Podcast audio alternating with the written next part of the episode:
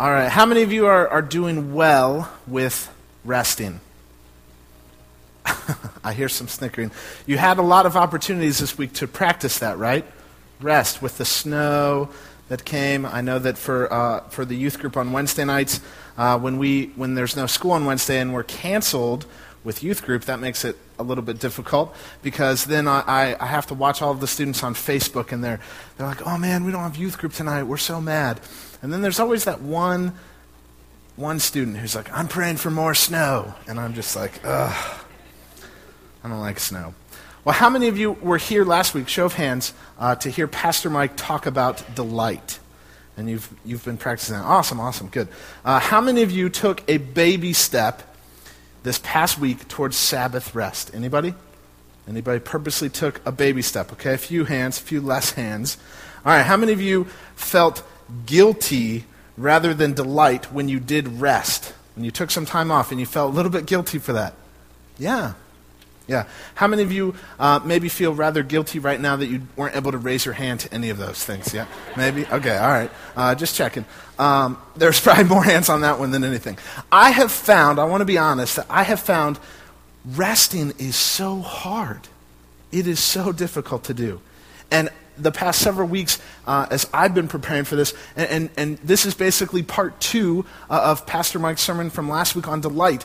And, and this whole time in preparing for delight in this concept of rest, I have felt more guilt and shame and agony and frustration in the whole process because of this. It is so hard to get to the point where we feel delight in rest. Would you agree with that? Man, it's hard. And so we, are constantly thinking through our checklist of our things that we have to do, the things that we have to get done, and it's constantly striving to, to feel like we can be accomplished with those things so that then we can rest. And so this morning we're going to take a look at this. We're going we're to kind of wrestle with this. Um, you're familiar with if then statements? The students that, that are in like language arts right now, they're like, ah. We can't ever escape this. I love if then statements. Uh, in fact, right now, one of my favorite verses is Romans 15 13. That's an if then statement. If you put your trust in, in God, the source of hope, then he will fill you with joy and peace as you trust in him. I love that. So this morning, Isaiah 58, uh, we're going to be in this text for the majority of the morning, so if you would like to turn there, uh, you can. Uh, it'll be on the screen as we look at it here in a minute. But Isaiah 58, and we're going to be in two verses, verses 13 and 14. And it is like the longest if then run on sentence I could find and so we're going to break it down this morning. We're going to look at it. Um, there is a lot to this. So, so follow with me. Uh, starting in verse 13, it says, If you keep your feet from breaking the Sabbath and from doing as you please on my holy day, if you call the Sabbath a delight and the Lord's holy day honorable, and if you honor it, not by going your own way and not doing as you please or speaking idle words, then, verse 14, there it is, finally, then you will find your joy in the Lord, and I will cause you to ride on the heights of the land and to feast on the inheritance of your father Jacob. The mouth of the Lord has spoken. I love that because it ties so closely with what uh, the, the verse that Peter had us look at this morning in, in Psalm 55, and just to cast our cares on him and He will lift us up. He will take care of us. He will provide for us. Um, and so we're going to kind of break this down. There's, there's several if statements here. And so I want us to kind of look at the first one. The first one if you keep from breaking the Sabbath. Keeping the Sabbath is it's not just a good idea, it's a command. Now, let's be honest. We don't like commands, do we? Children, when your parents give you a command take out the trash. Uh, I don't like that, right? Husbands, uh, I'm guessing I'm not married, but husbands, when, your, when your wife asks you to like help with the dishes, right? Is your response like your kids when you ask them to take out the trash? Uh, right? You like roll your eyes. Good. Some of you are saying no, no, right? And your wives are like looking at you with a little eye, like, oh, we know. Like, we told you we should have gone to that marriage retreat this weekend. Uh, But we don't like having commands, do we? When our boss tells us to do something by a certain deadline, we're like, ah, like there's just that little thing inside us. What if I just told you all right now, I'm not going to do this, but what if, I, I want you to picture this, what if I told you to just stand up and find another seat? You can take your stuff with you, you can move around, don't care where you go, you just have to find another seat. Another seat in maybe a different section. What if I started putting all these things on it? You can't just move like one seat over because I know how you guys think that's what you would do. You just all move one seat down, right? I'm smarter than that. I work with teenagers. Okay, I said, what if, what if you had to move to another section or another row or you couldn't sit anywhere close to the person that you're sitting next to now? I didn't give a reason. I just said, do that now. How many of you, you would just sit there and like cross your arms and look at me? Uh-uh. I got here early for this seat. or I got here late and I have to sit in the front row. Right? We, we wouldn't do that. We'd feel uncomfortable with it. And probably you would do it because you're like, oh, other people are doing it, and so I feel guilty. Okay. Well, what if I told you that I had hidden a $100 bill under the seat and for somebody to have? But that seat was empty right now, and so I wanted you to move so that somebody could sit in the seat where the $100 bill was. Then you'd be like, oh, that's a great idea. Yeah, let's move. Which seat is it, Eric, right? then it would be okay. I have found so many times that when God gives us commands in His Scripture, it's something that He wants us to do, not just because He wants to see if we'll do it, but because there's something beneficial. There's a blessing that's in it for us. It's for our good. Because God is a good God, and He wants to give us good things. So, keeping the Sabbath, it's a command. In fact, it's one of the Ten Commandments. Uh, in Deuteronomy chapter 5, we see the list of the Ten Commandments. This is number four. As I was studying this a little bit, I thought it was very interesting that it's after the first three, which talk about a relationship with God, not breaking commandments with God. It's a transition command to then the last six that talk about relationships with others. And so I think it's maybe fair to say that keeping the Sabbath is key in having a good relationship with God and being obedient to Him and having a good relationship with others. Uh, it says this Deuteronomy 4, uh, this is the, the fourth commandment. It says, Observe the Sabbath day to keep it holy, as the Lord your God commanded. Six days you shall labor in all your work, but on the seventh day is a Sabbath day to the Lord your God. And then he goes on and he explains, he gives some context for it, and uh, you'll like this. It says, on it, on the Sabbath, you shall not do any work. Sounds pretty good, right? You or your son or your daughter, the kids like that one, right? Ha, Dad, you can't make me do work on the Sabbath. Your male servant, your female servant, he goes on, your ox, your donkey, any of your livestock, the sojourner who is within your gates, and that is so that your male and female servant may rest as well. So there's all these contexts of not working. You work six days hard. You work hard in those six days for the glory of God, for Him. You work hard those six days, and then the seventh day, you rest. It's this idea of rest, not working, resting in Him. Uh, it is a command, but we don't take this command very seriously, do we? In fact, when was the last time that you heard somebody bragging boastfully at, at the water cooler in the office about uh, committing adultery? When was the last time that you heard somebody bragging about stealing from someone? Hey, I stole a car this weekend. Yeah, it was awesome. Didn't get caught either. We don't hear that. But when was the last time that you heard somebody boasting about breaking the Sabbath? Maybe it was this morning when you walked in and you saw the person in the row in front of you and you said, Hey, how's it going? I said, Oh, I'm really busy I've been working so hard, I haven't had any time to rest, to take a break. In our culture today, that's almost a status symbol of, of saying how busy we are, right? We've equated being busy with hard working.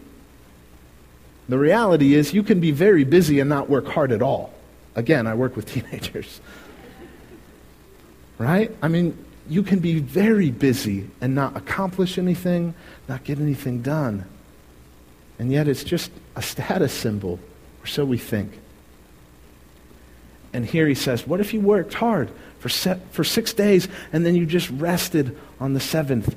You took that day to just celebrate, to spend with God, to do things that you enjoy. There's another if. The second one is if you keep from doing as you please, not going your own way, not talking idly, saying these, speaking idle words. Think about that. When we rest, what do we do? I'm going to do what I want. I'm going to do as I please. I'm going to take a vacation. If you think about it, vacation is, is vacating something. It means you, it's just a diversion tactic. You leave, you avoid, you just get rid of things. You try to do everything to keep things out. But keeping the Sabbath is more than that. It's more than just going to church, right? Oftentimes we've associated in our, in our Christian culture that the Sabbath is equal to Sunday. And so on Sunday, I'm going to go to church. I'm going to keep it holy, right? And so if I go to church for an hour and I sit and I, I, I open my Bible and I, I pray and maybe I lift my hands when we worship and we sing and I toss a couple bucks in the offering plate when it goes by, then check. I've completed the Sabbath. I've kept it holy. And now I can go on the rest of the day as I please. I can do what I want. Whew. I got God off my back for another week because I did what he asked me to do. And guys, I don't think that's how this works. I don't think that's what the scriptures are referring to. And so he says, if you keep your feet from breaking the Sabbath, it's a command. If you keep your feet from doing as you please on his holy day, it's God's way versus our way. Wow, that's hard sometimes, isn't it? We know the right thing to do. Okay, we've been talking about this, this Sabbath rest for weeks now. We've heard it talked about. We've heard, you know, challenging messages from the other pastors and hearing them say it's important to rest. And yet we say, yeah, I know that, but I just can't. I don't want to. It's hard. It's difficult. Even last week here, and Pastor Mike talk about delight, to delight in rest. Isn't it true that oftentimes we feel like God can't delight in me? That's, that's a bad thing. We feel bad about that. We feel guilty about that. And yet we shouldn't. We like to be in control, don't we? In this idea of rest, we think, okay, well, if I get all of this done, X, Y, and Z, if I get all of that done, then I'll rest. Then I'll take some time to do this. And how many times do you find that you never get to the end? It's just this wheel. Um, there are, there's an illustration that I want to share with us, and, and I want us to think about it in terms of minutes in a day. Does anybody know how many minutes in a day there are? Math majors? 1,440 minutes in a day. Now, if I were to say, I will give you a minute, or a, I will give you a dollar for every minute in a day, there will be, I will give you $1,440 every day. Be a pretty sweet deal, right? Yeah. Now, here's the catch you have to give me $30 back every day. That's our deal, okay? I will give you $1,440 every single day from now until forever. As, as long as you're on this earth, I will give you that much money if you give me $30 back every day. Would you take that deal? Anybody's like, please, I make that in an hour. I need your money, right? Everybody would take that deal. That would be a great deal. And yet, when it comes to time, we don't do that deal. We don't spend 30 minutes with God. If we did the, the whole dollar per minute, there might be days where you'd say, you know what, Eric, I, you're such a nice guy. I like you so much that I'm going to give you $50 back today. And you know what? Tomorrow I'm going to give you $500 back. Because you've given me so much. Now, there's a flaw in this illustration, I think. And the flaw is this if God owns all of the minutes in a day and He's given them to us, Shouldn't we be giving them all back to Him? Shouldn't we include God in every minute of our day? The scripture says, pray without ceasing. The scriptures tell us to, to include God, that He is the center of everything, that He is the head of everything. So, shouldn't we really be including God in everything? And I want to challenge us on two things. First of all, every day, the six days of the week that we're working, what if we took a baby step and challenged ourselves to give God back 30 minutes? To spend 30 minutes in His Word, 30 minutes praying to Him, 30 minutes listening at the beginning of our day. And I want to challenge us to do this at the beginning of the day because, first of all, if you think, oh, I'll do this at the end of the day when I've gotten everything done, it's not really resting. And I found it so true that on the days where I spend time with God at the beginning of the day, somehow, miraculously, I still accomplish everything that I need to get done. And the irony, and I've tried this many times, the days that I think, well, I'll do my devotions, I'll spend time with God, I'll rest in Him at the end of the day when I've accomplished everything, it's like I'm working my tail off just to get to that point, and then I'm so tired that I don't do it. Or I never actually get there. The other thing I want to challenge us to do is that on our Sabbath day, I don't care if it's Sunday or Saturday or Friday or Monday or whenever you want to take the Sabbath, but to take a 24 hour period 1,440 minutes and give them all back to Him. Include Him in everything that you do for that day. To give up the control, to make it about Him. The word holy, where he says keep it a holy day, means set apart. The word holy literally means set apart. To take one day and to set it apart from the rest of the week to say this is, is a sacred day. It's a day where we're going to celebrate. It's a day where we're going to have fellowship. It's a day where we're going to feast. It's a day where we're going to enjoy, but we're going to count God in. We're going to delight. Uh, the, the third one, if you keep, or if you call the Sabbath a delight. Keeping the Sabbath is more than a list of rules and regulations.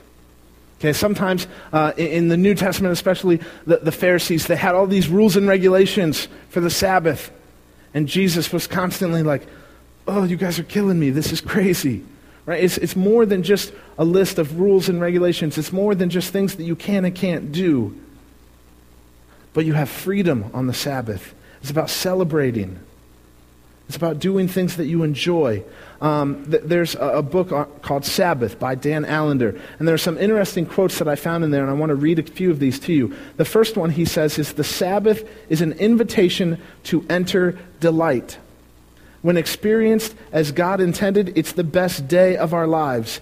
It is the day we anticipate and the day that we remember week after week after week.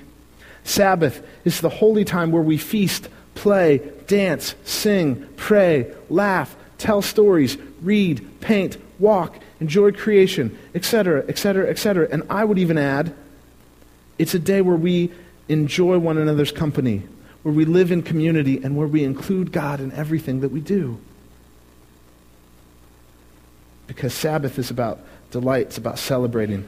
Delight, he says, doesn't require a journey thousands of miles away to taste the presence of God. Oftentimes, we have in our mindsets that we have to get away. Well, I could have an awesome Sabbath with God if I was on the beaches of some tropical island. I would have the greatest Sabbath day ever if I could just go be up in the mountains. If I could just get away.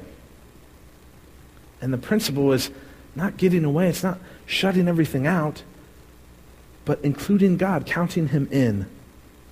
He goes on to say it doesn't require a separation, or it does require a separation from the mundane. Do something out of the ordinary.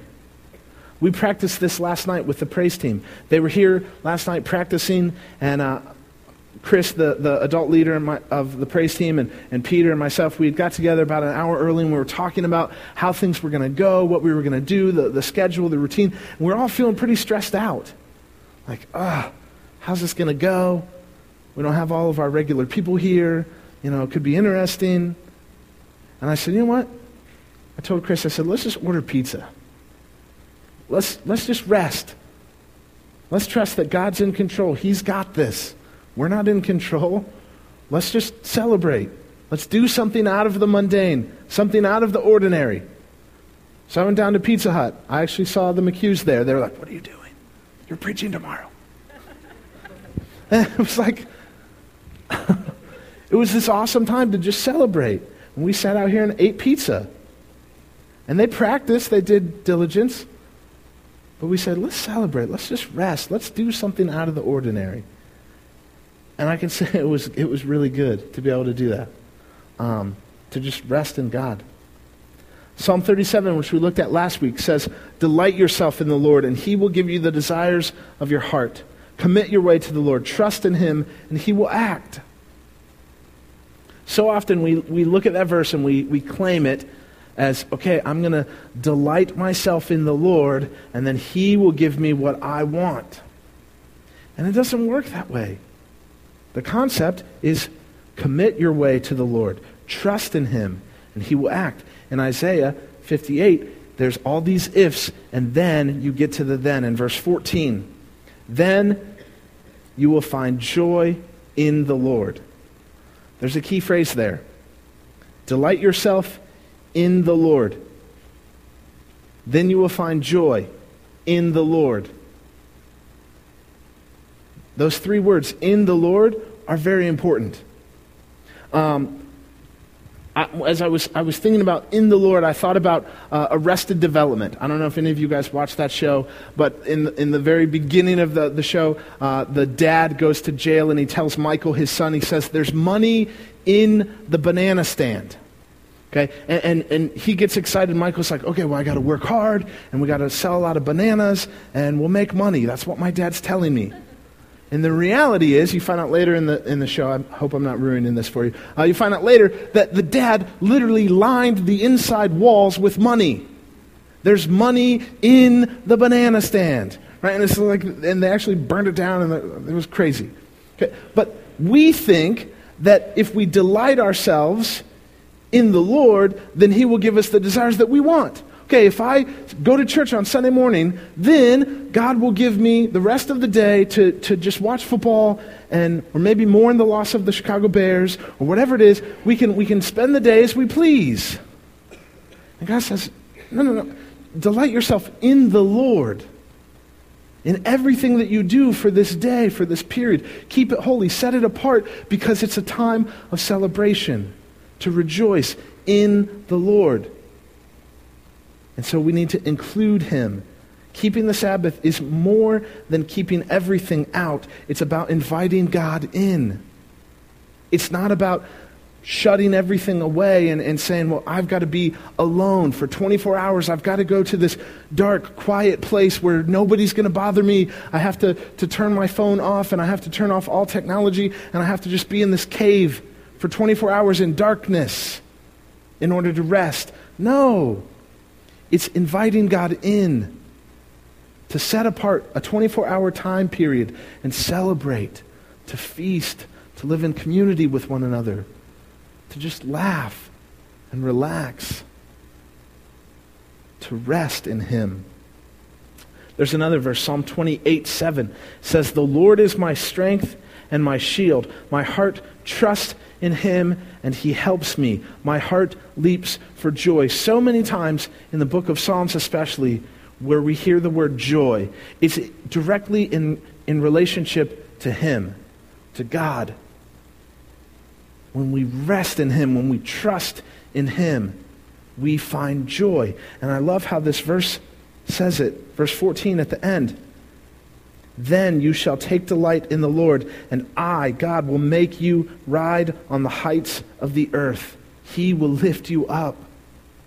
He will help you overcome. He will be your shield. He will be your protection. Not you when you try to put everything out and create this little window of a day that you've got so that you can be distracted from everything else. Our joy is in the Lord. Um, I thought of one other illustration I want to share. When, when we travel, when, when we go on long trips, Uh, those of us that have our driver's license, sorry, teens, um, those of us that have our driver's license, we like to drive. Uh, men, I think, are especially like this. Uh, when, when my parents would always, you know, when we'd get ready to go out for dinner or go on a long trip, uh, my parents would always be like, Are you driving? No, I, will drive. I, I, you always drive too fast. I'll drive. I don't want you to get any speeding tickets. My mom would always tell that to my dad. Still does. Before he leaves, don't get a speeding ticket. It's a command, right? We like to drive. Why do we like to drive? We like to be in control especially when the weather's bad, right? Because we think, I'm a better driver than you. That's basically what it boils down to, I think. We want to be in control. We want to drive.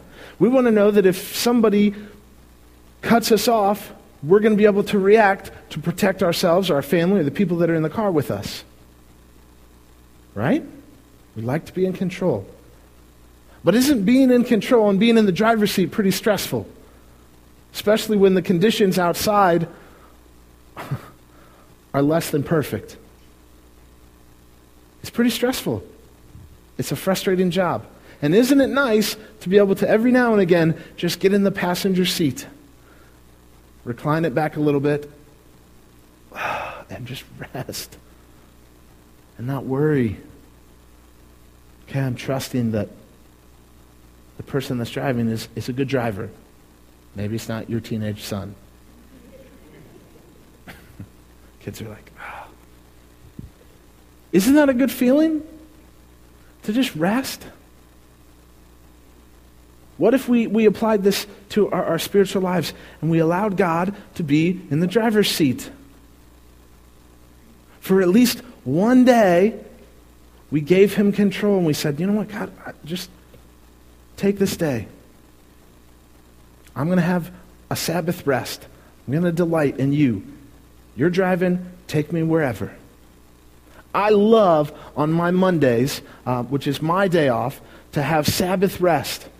And I'm being totally honest, it is hard to do this because on Mondays, there's all these things that I think I have to do in order to catch up, in order to prepare for the next week, or whatever it is. And yet, when I take a Sabbath rest, I say, all right, starting Sunday night, to Monday night, I'm just going to rest. I don't have any plans. I haven't ironed out my schedule. I haven't said I've got to do this at 8:30 tomorrow and then I have to do this at 10 and I've got to be here at noon.